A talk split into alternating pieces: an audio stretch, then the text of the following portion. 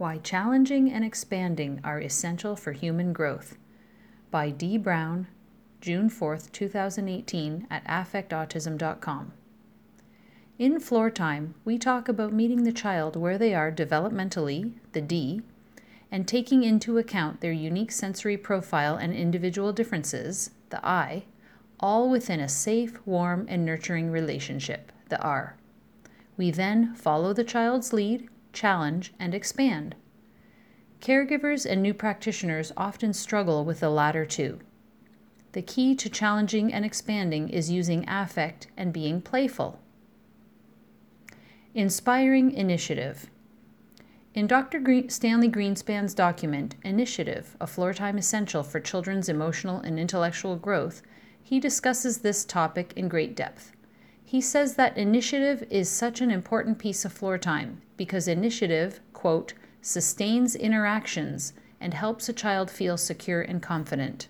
Most importantly, it enables a child to exercise influence in relationships and over his or her environment, leading not only to better self-regulation, but to higher levels of interaction and thinking, end quote.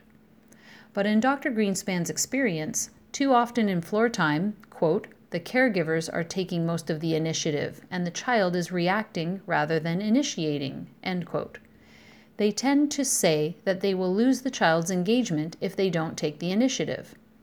This is where challenging and expanding come into play. It's how we playfully and respectfully entice a child to take initiative, and the key is playfully and respectfully, always. Recall that the goal in floor time is to get a continuous back and forth flow of interactions. This capacity to have these continuous circles of communication is a prerequisite for humans to move into social problem solving, symbolic and logical thinking, which are capacities that prepare us for higher learning, namely academics, and for participating in the world, which is a social place. How? Challenge and expand. We've discussed many times before how we move up the developmental ladder to a continuous flow of interaction, and how challenging and expanding are a part of that interaction.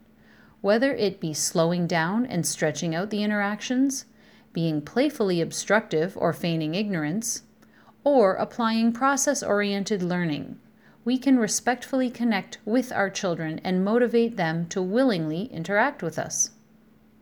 A quote from Dr. Stanley Greenspan. The most essential principle in fostering a child's initiative is the following. Respect everything the child does or says, including self-stimulatory perseverative patterns. The only exceptions are behaviors that can hurt the child or others that are disruptive in a particular setting. Treat everything the child initiates, even seemingly aimless wandering, as a creative act deserving of your engagement and interaction. Use the child's initiatives to create opportunities for more initiatives through your enticing, playful, loving, and respectful interactions with him or her.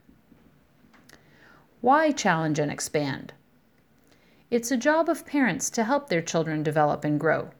All human beings need to be put out of their comfort zone or you go stagnant.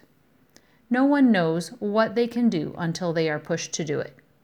In the case of floor time, we have the wonderful practice of giving our children new opportunities in the safety and comfort of our own home, rather than in the stress of the real world in the moment. That's the whole point.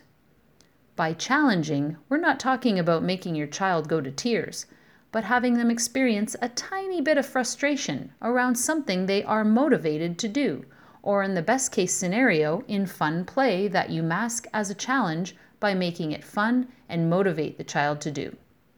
You are taking something that would normally frustrate or challenge them and making it something they want to do and be part of, so when they are challenged in real life, they don't shut down. It's about play. As we discussed before, play is essential to healthy emotional development because it is through play that we can experiment with and work through our emotions. We can't work through our emotions, however, if we are stuck in anxiety and frustration, which so many of our kids are so often due to their sensory challenges and challenges connecting with others. By continually making the effort to connect and play with our children, we can help our children with their emotional development. Every single mammal on this planet learns through play. It's one of the highest signifiers of intelligence and adaptation. It's so important to play with your kids.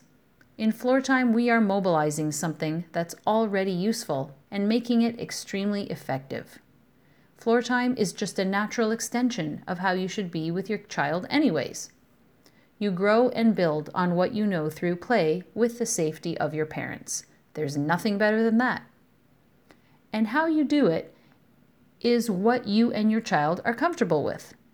It's the beauty of doing floor time as a parent.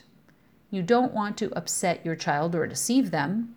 Feigning ignorance is not deceiving your child. It's being silly, like a funny dad joke is.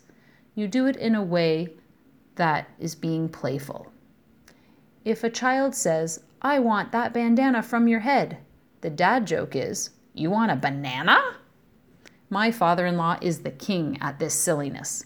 It is not deceitful in the least. You're using their motivation to push them a little further, like a good parent can.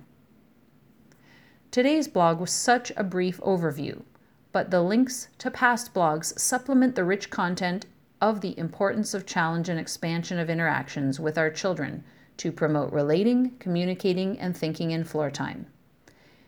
If you found it helpful, please consider sharing this post on Facebook or Twitter and/or offer comments at the blog post at affectautism.com. The summer schedule will be a new post every other week.